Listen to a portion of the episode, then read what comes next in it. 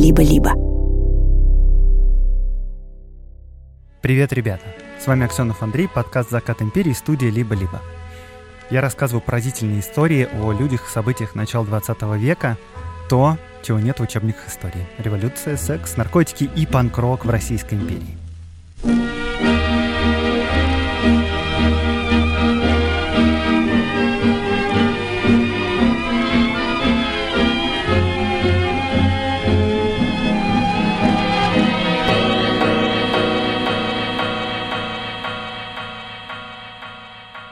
На Ютубе закончился наш сериал, мы дошли до 1917 года. В течение восьми выпусков мы рассказывали, как так вышло, что в России сто лет назад победила революция. Это была долгая история, и спасибо, что были с нами. Спасибо за то, что делились нашим сериалом в соцсетях и рекомендовали друзьям. Не забывайте, что каждой серии выходили мейкинофы, где мы рассказывали о том, как мы снимали это шоу, что в него вошло и почему, и что в него не вошло и почему. Подписывайтесь на закрытый телеграм-канал, на Patreon, Boosty и подписку либо-либо плюс в Apple подкастах, чтобы послушать эти мои кинофы. А здесь, в подкасте «Закат империи», я вот уже седьмой выпуск подряд рассказываю всякие сайт-стори к основному сюжету сериала. И сегодня будет последний такой выпуск, потому что на следующей неделе мы перейдем в обычный режим, и я буду рассказывать просто рандомные истории. Но прямо сейчас рубрика «Идея на миллион», которую мы делаем с партнером и другом подкаста с банком «Точка». Дело в том, что 1917 год — это не только год русской революции, но и год, в который началась история гражданской авиации. Интересный факт про «Точку». «Точка» — это самая большая в России холократическая компания. Холократия — это такая система управления, в которой полномочия и ответственность за принятие решений распределяются по самоорганизующимся командам вместо традиционной иерархии. Такая организация влияет на все, от разработки продуктов до работы службы поддержки, и позволяет быстро принимать решения в кризисное время. Возможно, поэтому «Точка» — один из самых успешных финтех-стартапов в стране и ежегодно занимает первые места в рейтингах интернет-банков. И для тех, кто интересуется лучшими мировыми практиками управления и развития бизнеса, у «Точки» есть двухдневная бизнес-стажировка в главном офисе в Екатеринбурге. Она будет полезна и малому, и среднему бизнесу. На стажировке вы погрузитесь в операционные и управленческие сценарии банка, протестируете на себе принципы холократии, познакомитесь с программным обеспечением точки и пообщаетесь лично с топовыми представителями компании. Это стажировка уровня бизнес-класса. Она включает перелеты, трансфер, проживание и питание за счет точки. Вас встретят в аэропорту, учтят предпочтения в еде и сделают все возможное, чтобы вы почувствовали себя как дома. Узнать подробности о бизнес-стажировке и оставить заявку можно по ссылке в описании этого выпуска.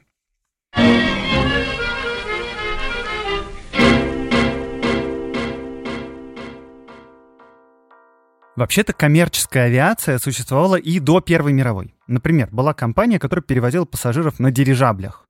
И были некоторые эксперименты с самолетами, но ни одна из этих компаний долго не прожила. Так вот, конец Первой мировой — это знаковое время для авиаотрасли. Потому что та мировая война — это первая война, где массово использовалась авиация. И под конец во всех государствах оказалось слишком много самолетов, которые теперь армии не нужны, а также много пилотов, которые умели самолетами управлять. И умные люди начали понимать, куда дует ветер, пока еще шла война.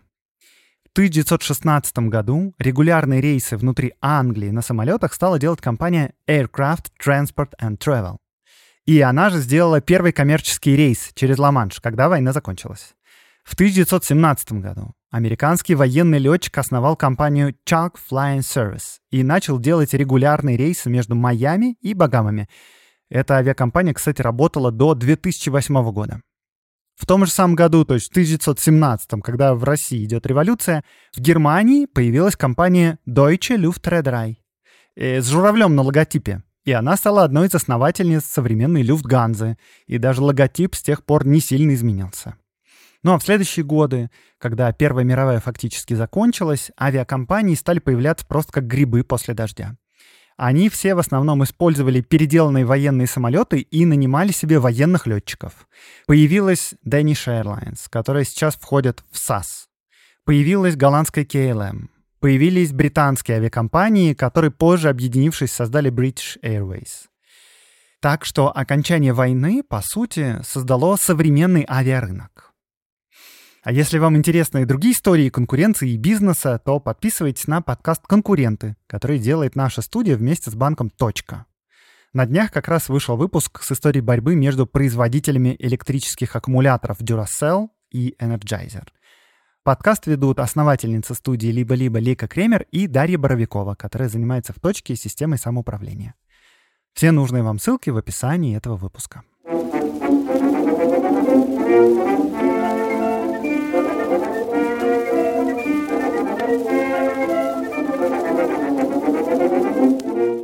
Кратко напомню, что происходило на фронте и в столице в начале июля 1917 года. Э, продолжается паническое бегство русской армии. Широко разрекламированное летнее наступление обернулось катастрофой. В Петрограде решили отправить на фронт части городского гарнизона, но они взбунтовались и чуть не свергли временное правительство. Восстание было подавлено, и все тогда сильно разозлились на большевиков, потому что небезосновательно считали их причастными к этому бунту. И большевиков, начиная с Ленина, объявили в розыск, и они бежали. Так вот, в те же самые дни в Киеве происходило чуть ли не то же самое. В Киеве взбунтовались солдаты, и одно время они полностью контролировали город. Но если в Петрограде солдаты вышли на улицы под красным, революционным, социалистическим знаменем, то в Киеве под желто-голубым. И если в столице у восставших были лозунги о свержении Временного правительства и передаче власти Советам, то в Киеве восставшие требовали самостийной Украины и передачи власти Украинской Центральной Раде. Страна тогда буквально трещала по швам.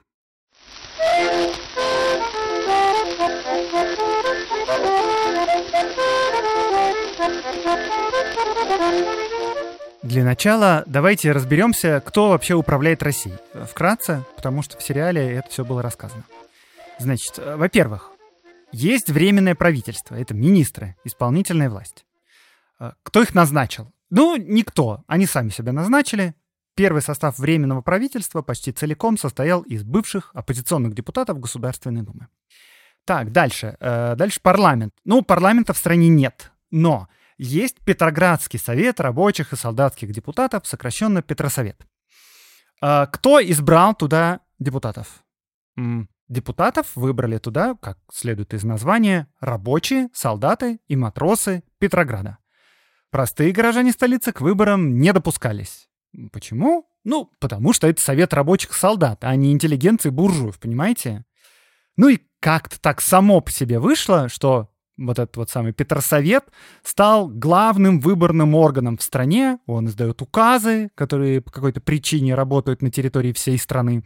А еще он имеет сильное влияние на временное правительство.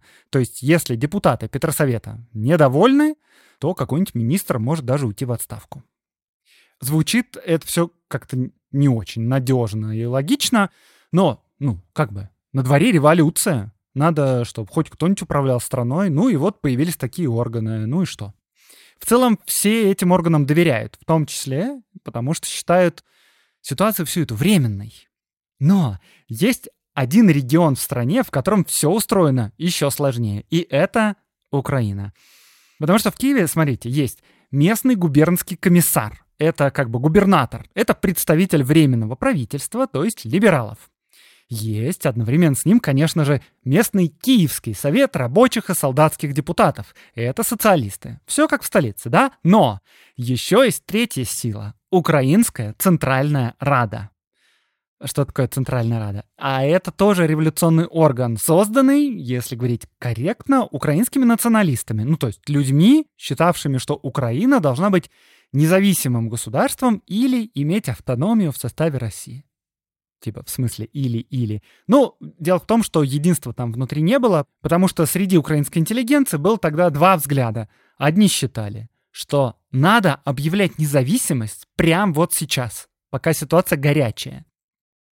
И этих людей называли самостийники. Самостийников было меньшинство, а было еще большинство автономисты, которые, как очевидно из названия, были сторонниками автономии в составе Большой России. И вот все они вместе заседали в Украинской Центральной Раде. А Центральная Рада образовалась в дни февральской революции, то есть тоже в 1917 году И тоже сама по себе. Председателем Рады стал уважаемый человек в украинском движении, Михаил Грушевский. Да, и тот же вопрос, что и к Советам, и к Временному правительству. Кто избрал членов Центральной Рады?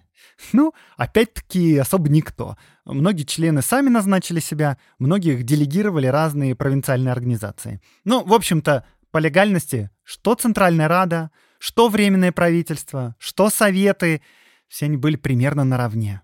Их всех либо вообще никто не выбирал, либо выбирал непонятно кто.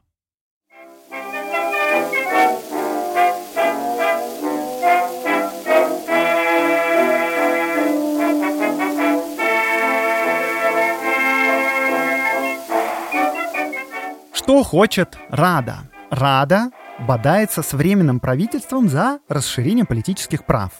В идеале нужно выбить как можно больше прав для региона и потом стать в этом регионе главной политической силой. С этой целью весной проводится Всеукраинский национальный съезд, чтобы, во-первых, повысить легитимность и представительность, а во-вторых, чтобы сформулировать требования к столице. Опять-таки, как проходили выборы на съезд, ну, на него – направляли делегатов разные местные украинские организации, если они, я цитирую, поддерживают требования широкой национально-территориальной автономии Украины и всей полноты украинской политической и культурной жизни. То есть, если вы не поддерживаете эту идею, то делегатов нам не присылайте. Э, зачем такое требование? Ну, потому что в Украине есть множество организаций, созданных украинской интеллигенцией. Но вместе с этим в Украине полно отделений всероссийских партий разнообразных. Есть также еврейские организации, есть черносотенные организации, причем в Украине черносотенные партии были сильнее, чем в остальной России. Но поскольку съезд у нас все украинский, национальный, то на нем должны собраться люди, представляющие интересы украинцев. Типа вот такая логика. Ну, для тех, кому кажется, что все украинский съезд не представительный, через пару месяцев в Петрограде происходит Всероссийский съезд Советов, который тогда считался прям таким общероссийским и очень легитимным. А кто на него избирал делегатов? Местные советы в губерниях, включая, кстати, и в украинских губерниях. А эти советы не представляли интересы, например, интеллигенции или бизнеса. Туда избирали делегатов только рабочие и солдаты. Короче говоря, о чем я хочу сказать. 1917 год — это время, когда разные политические силы хотят схватить как можно больше прав. И сейчас нам интересно, каких прав требует у Временного правительства Центральная Рада.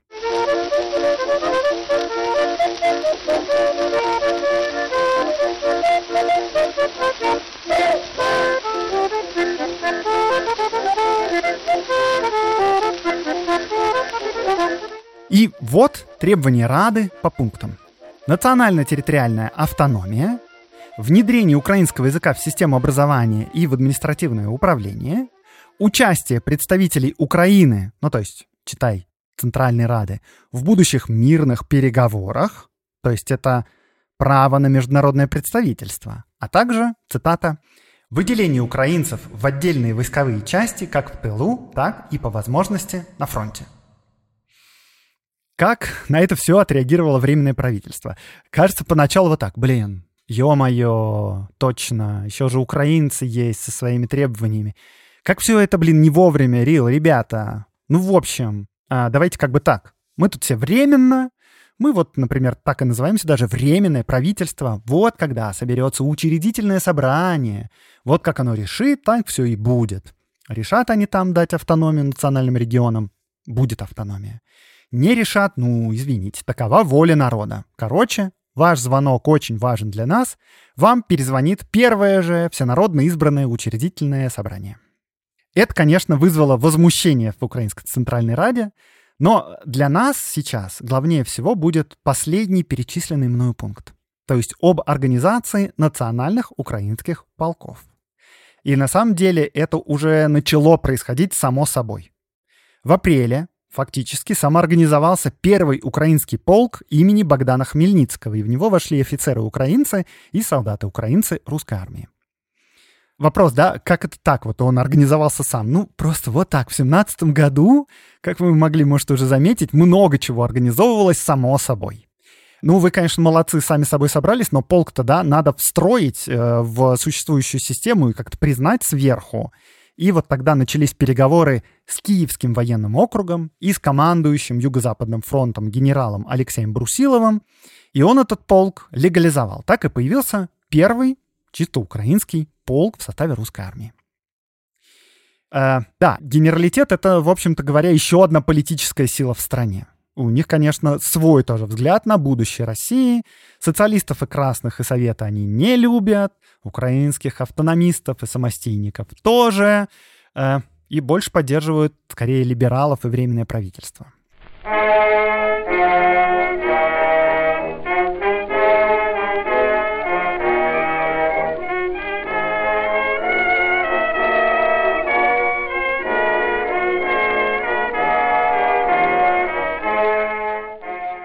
В середине мая под Черниговым скопилось большое количество новобранцев. В 1917 году с логистикой все же было совсем плохо, и мобилизованные могли иногда по несколько месяцев, иногда даже по году ждать отправки на фронт. А вот эта солдатская масса мобилизованных самая подходящая для агитации. И если в Петербурге мобилизованных агитировали социалисты, то вот тут в Киеве были еще и украинцы. И вот мобилизованные, родившиеся в Украине, решили, что они тоже хотят объединиться полк, по примеру первого украинского полка имени Богдана Хмельницкого. Мы хотим создать второй полк имени Гетмана Полуботка. Центральная Рада должна была бы поддерживать, наверное, это начинание. Но тут сложно на самом деле, потому что, кажется, автономисты не хотели слишком борзеть и портить отношения с временным правительством, а вот самостийники, которые за независимость Украины, они были скорее за создание второго полка. В общем, пока все думали и спорили, несколько эшелонов этих солдат переместили под Киев уже. Итак, на дворе июнь. Солдаты очень нужны на фронте, как раз идут последние приготовления к летнему наступлению. Но оказалось, что солдаты как-то не очень хотят на войну. Причем выяснилось, что они стремительно теряют дисциплину, в том числе и потому, что среди них затесались 62 каторжника бывших и 21 бывший царский полицейский.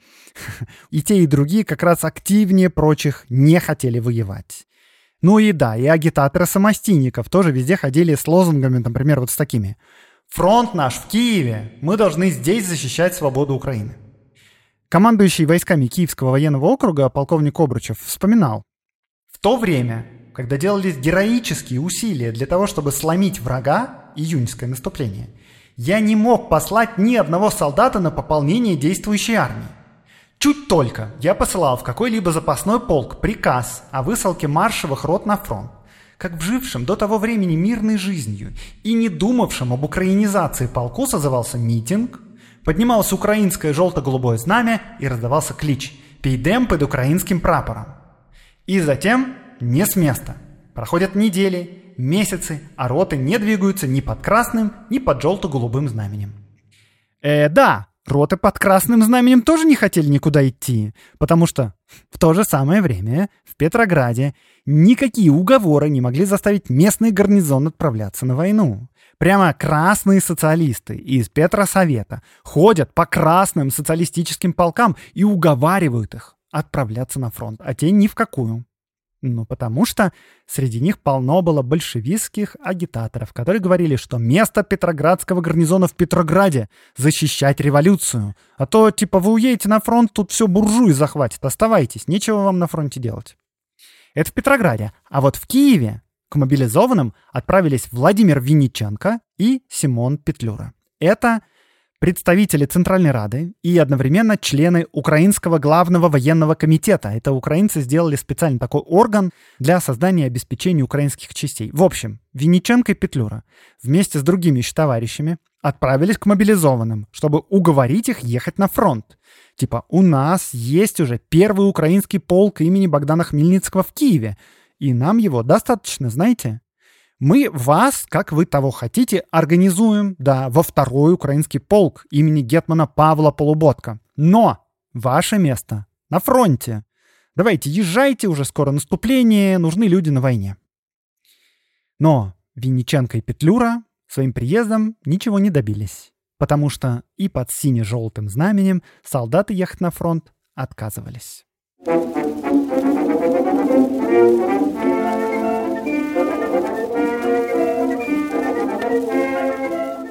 Конце июня, наконец, началось наступление русской армии. То самое, широко разрекламированное. Солдаты же, о которых я рассказываю, до сих пор сидят под Киевом и никуда не едут. Произошло даже специальное заседание Центральной Рады по поводу этого самого, пока что еще виртуального полка полуботковцев. На заседании были высказаны следующие мнения. Докладчик от Украинского главного военного комитета заявил, Люди цього ешелону просто не хотят йти на фронт, прикриваючись лише своим украинством. Солдаты, в свою очередь, заявляли через своих представителей, что они сидят голые, боссы, без хлеба, без офицеров, без организации, некоторые без документов, и что типа вот про нас уже говорят, что мы каторжники. Это я все передаю очень близко к тексту, про голых боссов в том числе. И в итоге они говорили вот что, цитата. Полубатківці будуть каритись Українській Центральній Раді, коли її постанови будут добрыми. Ну то есть, вот будут у вас хорошие постановления, и мы тогда будем подчиняться Центральной Раде. А будут плохие? Извините. Ну, на заседании Рада постановила, что солдаты должны соблюдать национальную общественную дисциплину и немедленно выступить на фронт. И вот, видимо, с точки зрения солдат, эта постанова была плохой. Конечно, на фронт никто не поехал. Вместо этого полуботковцы избрали себе исполнительный комитет и командира, прапорщика Романенко. Тут к замесу подключился Киевский совет рабочих солдатских депутатов. Э, как вы помните, это был еще один революционный самосборный орган власти в Киеве. Это социалисты у нас. И вот Киевский совет в разложении солдат обвинил Временное правительство, военного министра и вообще офицеров в целом. И это они во всем виноваты. Почему вдруг временное правительство и офицеры, может, вы спросите? Ну, они тут особо ни при чем, просто это основные конкуренты советов и социалистов в советах. Не, ну, конечно, они не впрямую все так обосновывали. Они говорили так. Солдаты в стране у нас очень хорошие, очень сознательные вообще, хотят на фронт, хотят воевать. И они прям даже все ехали на войну, а они доехали, потому что вот, дескать, узнали, что тут, в Киеве, Офицеры обижают украинских мобилизованных, понимаете? И вот поэтому они решили задержаться тут для восстановления справедливости.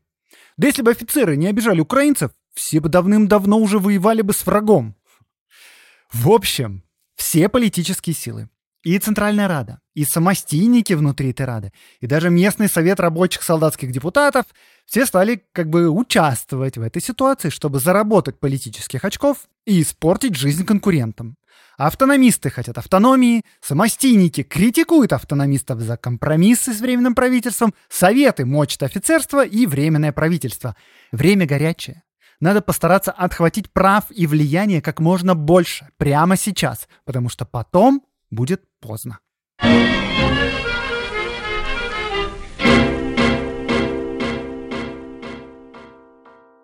Небольшая некоммерческая интеграция про центр насилию нет.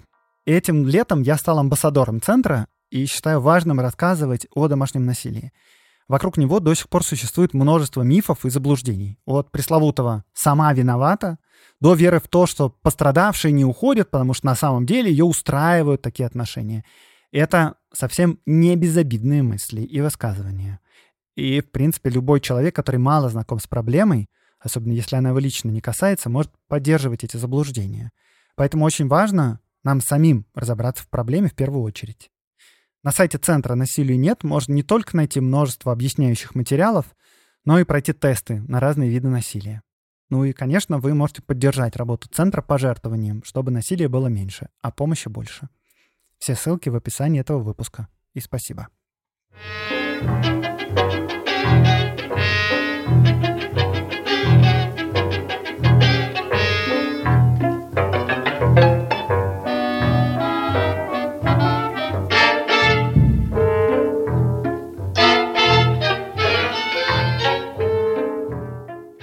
Пока в Киеве все пытались обвинить друг друга в том, что мобилизованные до сих пор не на фронте, на самом фронте наступление наконец началось и довольно быстро закончилось, превратившись в паническое бегство.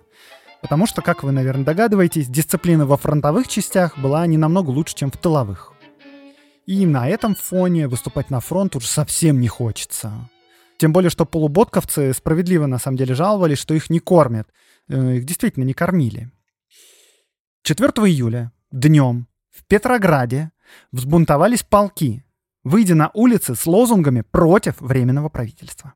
В тот же самый день, вечером, 4 июля, в казармах полуботковцев, уже под Киевом, агитаторы призвали солдат идти в город, где им, я цитирую, «дадут хлеб и обмундирование».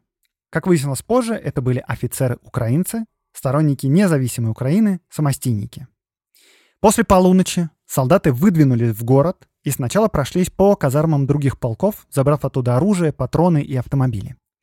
Затем полуботковцы столкнулись с первым украинским полком имени Богдана Хмельницкого, который вывел навстречу восставшим командир этого полка, подполковник Юрий Капкан. И дальше произошло что-то непонятное, потому что часть свидетелей говорила о том, что богдановцы вот эти примкнули к полуботковцам, а часть говорила, что наоборот, а богдановцы не давали полуботковцам распространиться по городу. Как бы то ни было, между тремя и четырьмя утра полуботковцы в автомобилях уже появились в центре Киева и начали разоружать и арестовывать милиционеров, занимая посты вместо них. Полуботковцы вломились в квартиру начальника Киевского военного округа, но самого начальника в ней не было, так что они просто ее разграбили. Около пяти утра они захватили штаб милиции и арестовали начальника милиции города. Начальник им говорил – знаете ли вы, что вы действуете вопреки приказаниям Центральной Рады, но ему полуботковцы отвечали. Ми не знаємо і знати не хочемо. Якщо буде потрібно, заарештуємо и Центральную Раду. В помещении в этом солдаты забрали все оружие и ценности. Также они выставили караул у дома губернского комиссара, то есть представителя Временного правительства, по сути, губернатора региона. Около шести утра они окружили здание Центрального банка, но штурмовать его не стали, потому что изнутри банк охраняли юнкера. А юнкера — это учащиеся военных училищ, будущие офицеры, как правило, русские, и, как правило, отрицательно относящиеся к украинским полкам и к Центральной Раде. С их точки зрения, эта Центральная Рада подняла бунт против Временного правительства за независимость Украины. Но, в общем, так или иначе, полуботковцы штурмовать банк юнкеров не решились. К утру были заняты почти все важные места в городе. К председателю Центральной Рады Михаилу Грушевскому полуботковцы прислали автомобиль и пригласили к себе. Но Грушевского не было дома. Михаил Грушевский — это самый уважаемый человек в украинском движении.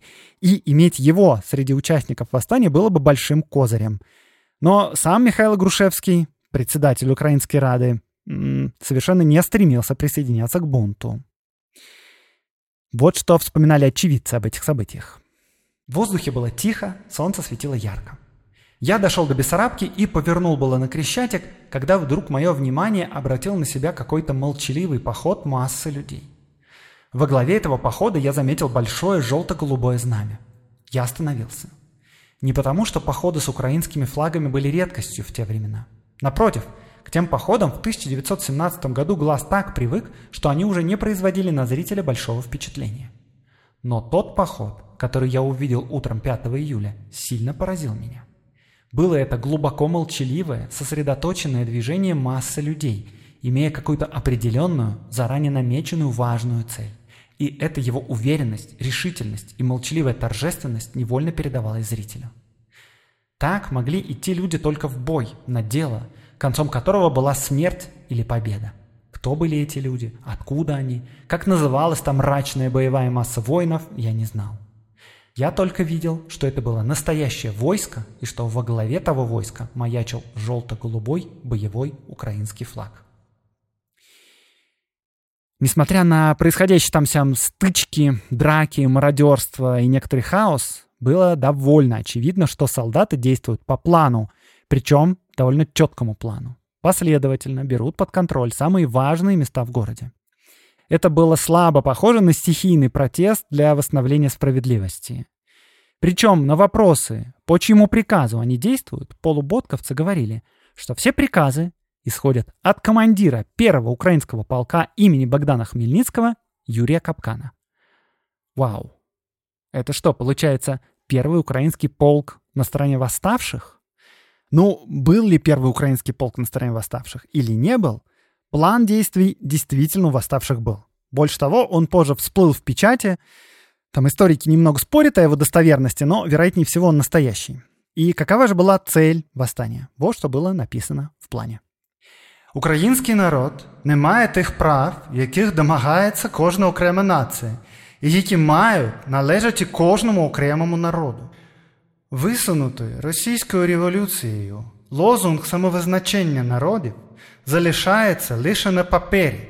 Ми, українці-козаки, що зібрались в Києві, не хочемо мати свободи лише на папері, але півсвободи. Ми приступаємо до заведення порядку на Україні. Для цього ми всіх росіян і ренегатів, які гальмують роботу українців, скидаємо їх постов силою, не рахуючись з російським урядом. Визнаючи Українську Центральну Раду за свій найвищий уряд, ми поки що виганяємо зрадників з України без її відома. Коли ми все опануємо силою, тоді цілком підпорядкуємось Українській Центральній Раді. Тоді вона повинна буде порядкувати як в Києві, так і на всій Україні, як у своїй хаті. Ну, то есть, Центральная Рада — это высшая власть в Украине, мы это признаем. Но пока что мы сами тут наведем порядок, а вот как наведем порядок, власть передадим Центральной Раде.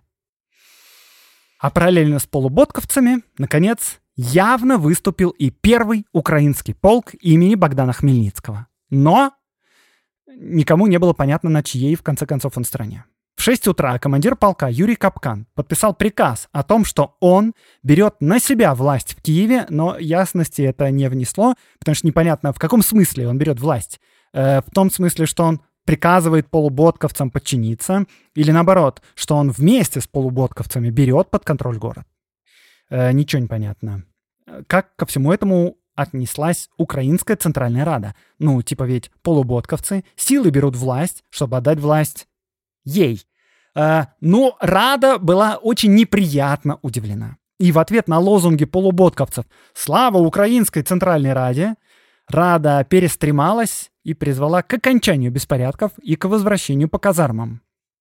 Да, точно так же, как в то же самое время, буквально в эти же часы, в Петрограде, Совет рабочих и солдатских депутатов в ответ на лозунг восставших солдат, матросов и рабочих «Вся власть Советом» говорил «Воу-воу-воу-воу, полегче». Спасибо, конечно, но нам вся власть не нужна. Расходитесь по домам, пожалуйста, мы верны Временному правительству.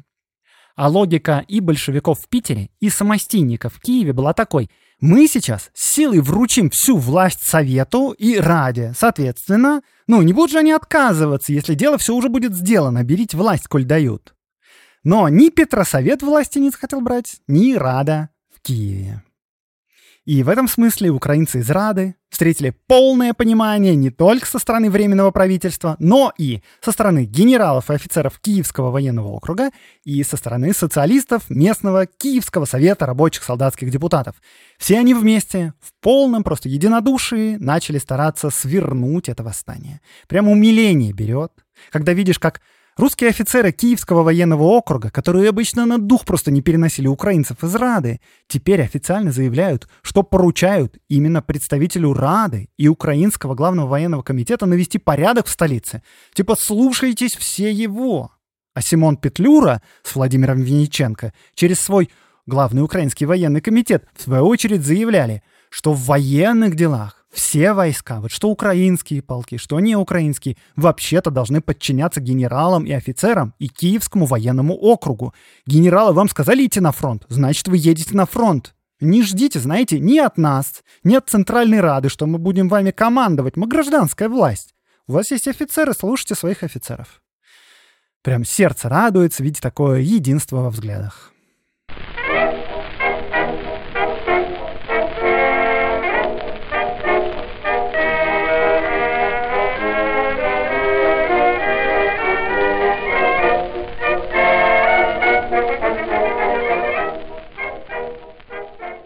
И кому же назначили главную роль в наведении порядка? Конечно же, первому украинскому полку имени Богдана Хмельницкого и его командиру Юрию Капкану. Постойте-ка, так они же вроде вместе с полуботковцами взяли город. Или, или нет, или не, не взяли. Ну, типа, ничего же не понятно было. Ну, вот теперь Центральная Рада решила внести ясность. А подполковник Юрий Капкан сказал, «Э, так я же с самого начала был с Радой. И мои солдаты-богдановцы тоже, знаете. Мы вообще поддерживаем и Временное правительство, и власть официальную в Киеве. Короче говоря, повсюду в городе богдановцы начали снимать караулы полуботковцев и вернули город под контроль законной власти. Ну, то есть, как законной власти? Всем законным властям, что были в городе, и Временному правительству, и Совету рабочих солдатских депутатов, и в Украинской Центральной Раде, и офицерам Киевского военного округа. На улицах даже начали арестовывать полуботковцев, и не только полуботковцев, с награбленным, потому что, конечно, мародерство началось еще с утра. Всех арестованных направляли в офис Центральной Рады, где их разоружали и отпускали назад в казармы под обещание больше не бунтовать. А сами полуботковцы вообще не очень связно объясняли, что это такое было. Ну, типа, мы хотели навести порядок со снабжением, нам вот не давали хлеба, одежды, и мы вот что-то решили, что это, наверное, дело рук изменников каких-то, ну или контрреволюционеров, или там русских, которые против украинства, ну или евреев, ну потому что. А кто еще может быть виноват, э, если происходит несправедливость какая-нибудь? Конечно, не евреи. Ну и вот нас повели просто в город, э, дали нам приказы. А кто, честно говоря, мы даже сами не очень понимаем, но, по крайней мере, мы против властей не бунтуем совершенно. Единственное место, которое вызвало проблемы, это Киевская крепость, которую заняли полуботковцы еще утром. И вот когда порядок в городе наводили, э, штурмовать крепость, чтобы отбить ее у восставших, как-то не решились. Но ночью засевшие там солдаты сами решили прекратить бунт и отправились в казармы себе. Короче говоря, порядок был довольно быстро наведен. Полуботковцы легко передавали контроль над городом украинцам из полка Богдана Хмельницкого. А когда им говорили, что Центральная Рада постановила идти в казармы, они говорили, ну да, да, мы Центральную Раду уважаем, всегда уважали, идем по казармам домой. А что? Ну и когда все успокоилось, все начали выяснять, а что это вообще такое было? Вот в Петрограде в те же самые дни виновных нашли мгновенно. Ими назначили большевиков. Ну и против большевиков, посмевших поднять восстание в столице посреди войны, там начался такой хейт, что все они, начиная с Ленина, разбежались. И Ленин, в частности, в Финляндию. А в Киеве тоже все силы начали использовать ситуацию, чтобы расправиться со своими политическими противниками. Ну и первым делом, конечно же, хейт поднялся против украинцев и конкретно против Украинской Центральной Рады. Типа, ну это же вы э, как минимум лодку раскачали, а как максимум вообще руководили восстанием вообще-то. А Рада оправдывалась. Ну, с одной стороны, конечно, именно Рада активно участвовала в украинизации полков, но с другой стороны, в Раде говорили, да мы, да чего, мы вообще с самого начала призывали отправлять их на фронт, этих солдат. Вон наши ребята, Винниченко, Петлюра, еще заранее к полуботковцам ездили, чтобы их утихомирить. Чего вы на нас гоните? Винниченко отправил в столицу вот такое сообщение. В ответ на ваш вопрос об отзывах петроградских событий в Киеве сообщаем – Центральная Рада и исполнительные комитеты послали в Петроград телеграмму с заявлением о полной готовности всеми силами поддерживать Временное правительство и с осуждением выступлений безответственной группы. Эм, неожиданнее всех тут выступил Киевский совет рабочих солдатских депутатов, который во всем обвинил большевиков. Большевики тоже сразу возмутились, типа, а мы тут вообще при чем? Им говорят, ну как, а в Петрограде кто поднял восстание? А у нас? Точно такая же фигня. День в день случилось. Совпадение? Не думаем. Большевики говорят, да мы же помогали солдату тихомирить. Это, кстати, было правдой. Они действительно помогали все закончить. Ну, кого это волнует, если можно своих конкурентов немножечко притопить? И нескольких большевиков даже арестовали. Но, в конце концов, Киевский совет рабочих солдатских депутатов решил, что большевиков они достаточно пугали и переключился на более традиционных врагов. Конечно, на капиталистов. Это все было из-за них, естественно. Темные силы пытаются использовать народную нужду. В крови народной, в разгроме и разрухе желают они потерять дело революции и вернуть власть старым насильникам. Короче говоря, если кто-то виноват, то, ну, во-первых, точно не мы, а во-вторых, виноваты во всем, скорее всего, наши ближайшие конкуренты.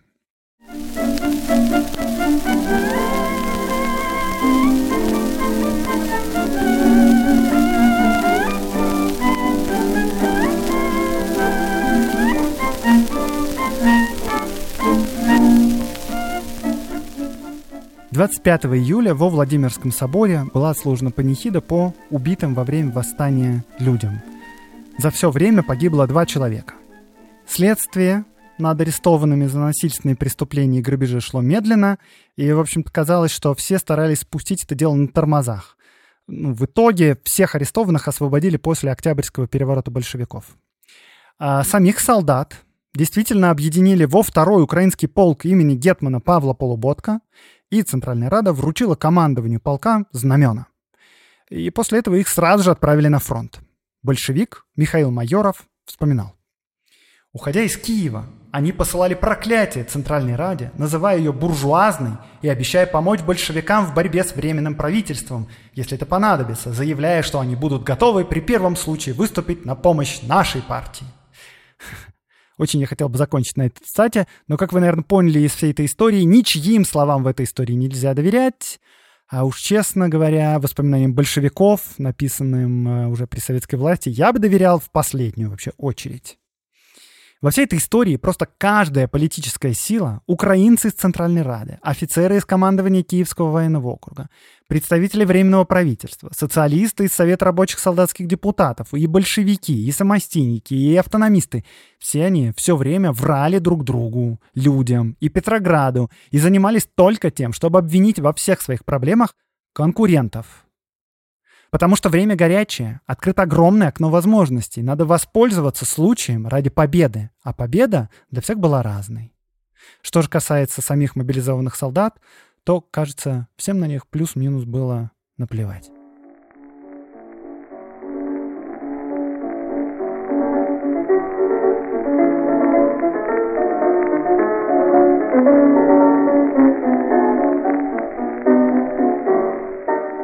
Рубрика «Чтобы послушать».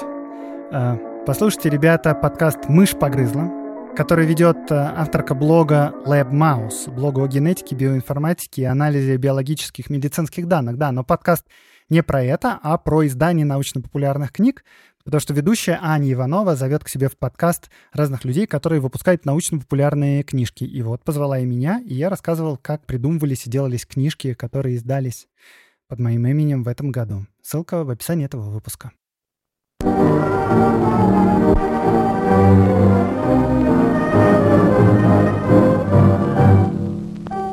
С вами был Аксенов Андрей, подкаст «Закат империи», студия «Либо-либо». И этот выпуск для вас готовили.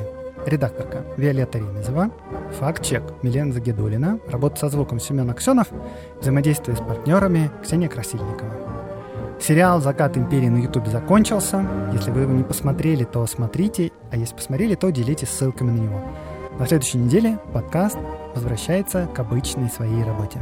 Пока!